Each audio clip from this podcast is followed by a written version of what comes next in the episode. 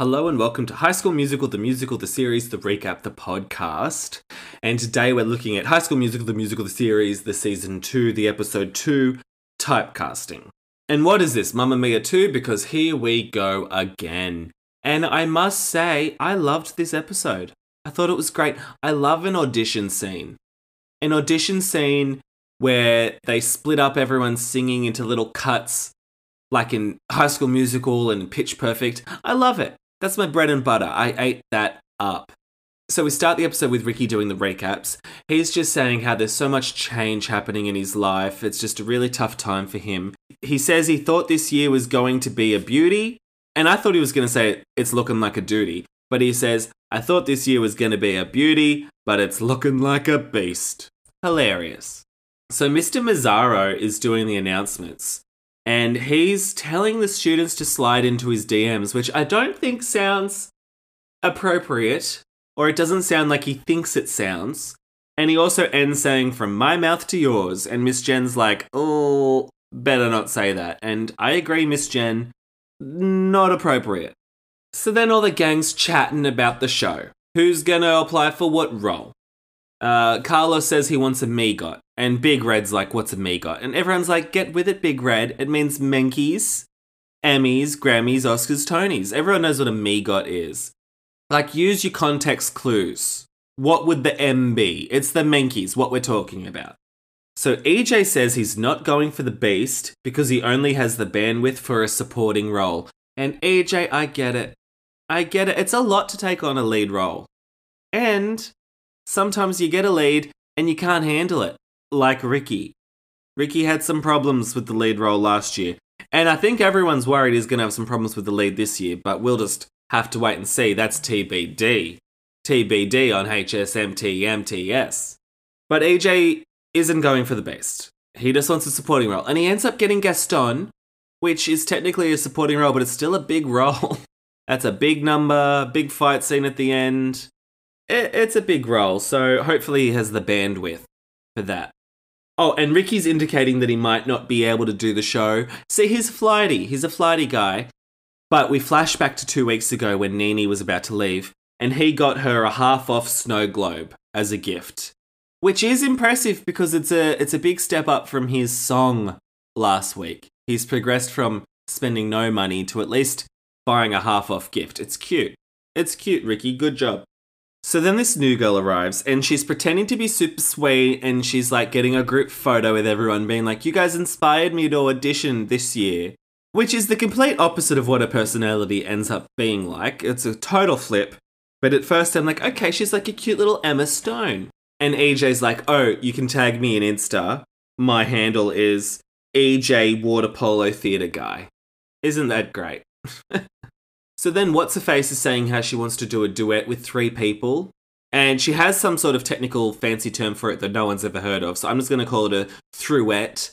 It's a thruet. And she thinks that's a great idea so they all can audition at the same time. And no, babe, because the point of an audition is to stand out against other people. It's not a group thing. A group audition is a bad idea, in my humble opinion. And also, would it ever happen? Would it ever happen? And also, the auditions are just done in front of everybody. Like, is this standard practice in American high schools? I would imagine auditions are just like you and the audition panel, so you and Miss Jen in a room, but everyone's watching and commenting and cheering on. Like, I know that happens in the High School Musical movies as well, but I would be so intimidated. And Gina pulls out of the thruet. She's like, hey, I think I'm just going to audition for my role. And I was like, yep, great decision. Good job. I would have done the same, babe.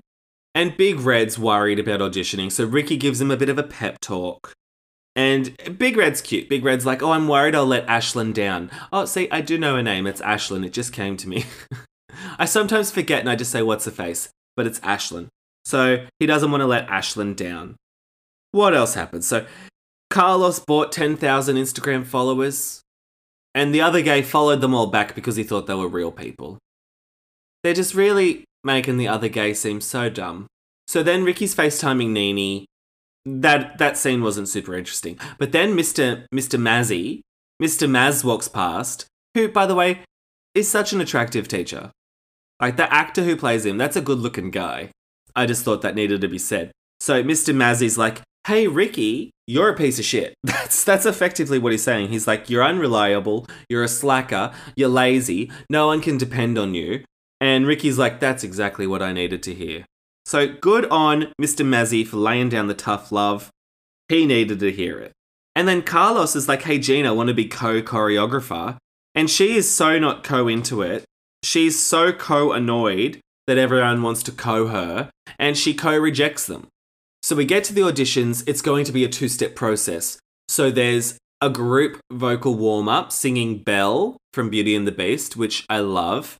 And then they can do their individual songs, which can be original, which can be anything they want that the creators have the rights to. And that's the format they're going with. And yeah, I loved the group vocal warm-up. It's great. It didn't really feel like it was a group vocal warm-up. It sort of just seemed like they just got random people to sing random bits, but I loved it. So What's-Her-Face was killing it. She was great. Courtney did a good job. The new girl was good. She wasn't incredible, but she was good. But I thought the other gay was amazing. I was like, other gay, you should be Belle. So then we go back to drama camp. So Nini's in this drama boarding house, strict little camp place, and it's giving me Nyada vibes. Remember when Rachel from Glee went to Nyada? It's very Nyada-esque. And it's not Nini's style. She's immediately wanting to mix things up, change things around. For example, she thinks instead of auditioning, let's just reinterpret the text and say whatever the hell we want. And that teacher, he was not into it. And I sort of agree, like, it's day one, Nini, you don't need to reinvent the wheel. But the teacher kept calling her Nina, and I was like, well, you're a nasty piece of work, mate. And he tells her that she has to be on vocal rest, which she breaks almost immediately. But we do get a nice little confessional where she does the Love Actually thing with the writing on the posters, and you move the posters. It's cute, but also wildly impractical. Did she just sit there drawing in these posters for 20 minutes in order to give a 2-second confessional to the cameras that aren't really there? Okay. Anyway, so we're back at the auditions. New girl thinks that her and Gina are the contenders. And then she says, smiley face emoji. Even though she was already smiling, she's got to say smiley face emoji. So that's when you're starting to think, okay, little Emma Stone wannabe, she's a bit of a nasty one. She's a bit fake. She's a bit of a plastic. And Gina sticks up for her friends. Guys, I like Gina. I've got to admit, I'm a Gina fan. And then Courtney and What's-Her-Face are getting up to do their throughette. And they're like, it's meant to be a song for 3 people, but we're 2 people, so we're going to do it together as 2 people, even though it's designed for 3 people. Like, they're really laying it on thick that it's meant for 3 people. And Gina's like, all right, I'll do it. And so then she gets up. They do it. And thank God Gina got up, by the way, because all the lyrics are like, we're 1, 2, 3. It's like if they did Six the Musical with 5 people. It wouldn't have worked as well. And apparently Ashlyn wrote this song, and the lyrics are like, I don't know, about cooking. Something about a recipe being spicy and sweet and sexy, like a sexy recipe. I don't know, but I liked it, but it's not too catchy. It's not going to be one that's going to be on my, like, Spotify radar. But I enjoyed it. The choreo was nice. The jumpsuits were nice. This is a fantastic show. Everything's great. But the song wasn't too much of an earworm. Like, I don't need a song about a sexy recipe. And we have a few more scenes at Nyada. Nini breaks vocal rest to get an assignment to learn the school anthem. And so when she's reading the lyrics later, she can hear the anthem being sung. And it's like, did the Sorting Hat write this? It's very Sorting Hat song start of the year type thing. And we're all thinking, this isn't Nini. This is a clash with Nini's personality for sure. And after the group vocal warm-up, we get their individual songs. And Ricky does bet on it, and he bombs. He bombs on it. And we only saw like a second of it, but I could already tell that he bombed. He was like, you can bet on me. And they didn't really highlight the fact that he was bombing. Miss Jen has a little confessional where she's like, he's flighty, but he's amazing. And I was like, what? Are we hearing the same things? It sounded like he was bombing. And then he gets the part, he gets the beat, so maybe he wasn't bombing, but I thought he was bombing. And then Big Red storms the stage, and he starts bombing as well. He does a tap dance routine and falls over. But then Ricky's like, come on, Big Red, you've got this. And everyone's like, yay, Big Red. So he just does a tap routine. And Miss Jen writes the perfect LeFou on the piece of paper, which, I mean, I called that. I thought he was going to be LeFou, but, I mean, LeFou sings. LeFou sings Gaston. He's not just doing pratfalls on the stage. And generally, in an audition, you're meant to hum a few bars. Even if you're phoning it in a little side role, you're still going to hum a few bars. He's going to be expected to be in some ensemble singing, I believe. If I was Miss Jen, I would have said, okay, but what's your vocal range? You're tap dancing, but can you hum something for me? But now she says he's the perfect LeFou, and we're going to get the Gaston number, so we're going to have to see it at some point. So start working on it, Big Red. So the cast list goes up, and What's-Her-Face got Belle. So happy for What's-Her-Face. And the mean girl, mean Emma Stone, she gets shot down by Miss Jen. Miss Jen's all like, in this school, we stand up for one another. We're nice to people's faces. And you may be a good singer, but you're not what we're about here. And I loved it. I was like, yes, Miss Jen, go off, sis. And yeah, Ricky got Beast. I don't know how. If Other Gay couldn't have been Belle, he should have been Beast. Other Gay is the star here. Also, don't remember his name. Don't remember his name. But it might come to me at moments, just like it comes to me with Ashlyn. Ashlyn What's-Her-Face. Courtney is Mrs. Potts. I see that. I appreciate that. Oh, we're in the pizza store, by the way. I knew it would be the new locale. We're at the slice shop. And Nini's FaceTiming everyone, finding out what roles they got. She's just full breaking vocal rest. She's like vocal rest, schmocal rest. And Gina got the feather duster, which feels like a waste of her talents. It really, really, truly does. Other Gay got Chip. Again, a waste of talents. Carlos got Lumiere. We knew that. We don't know who Cogsworth is. Who's going to be Cogsworth, guys? This is going to keep me up at night. Who is going to be Cogsworth? I'm at a loss. I'm stumped. And it's not like Cogsworth isn't an important character. He's pivotal. He's got some of the best lines.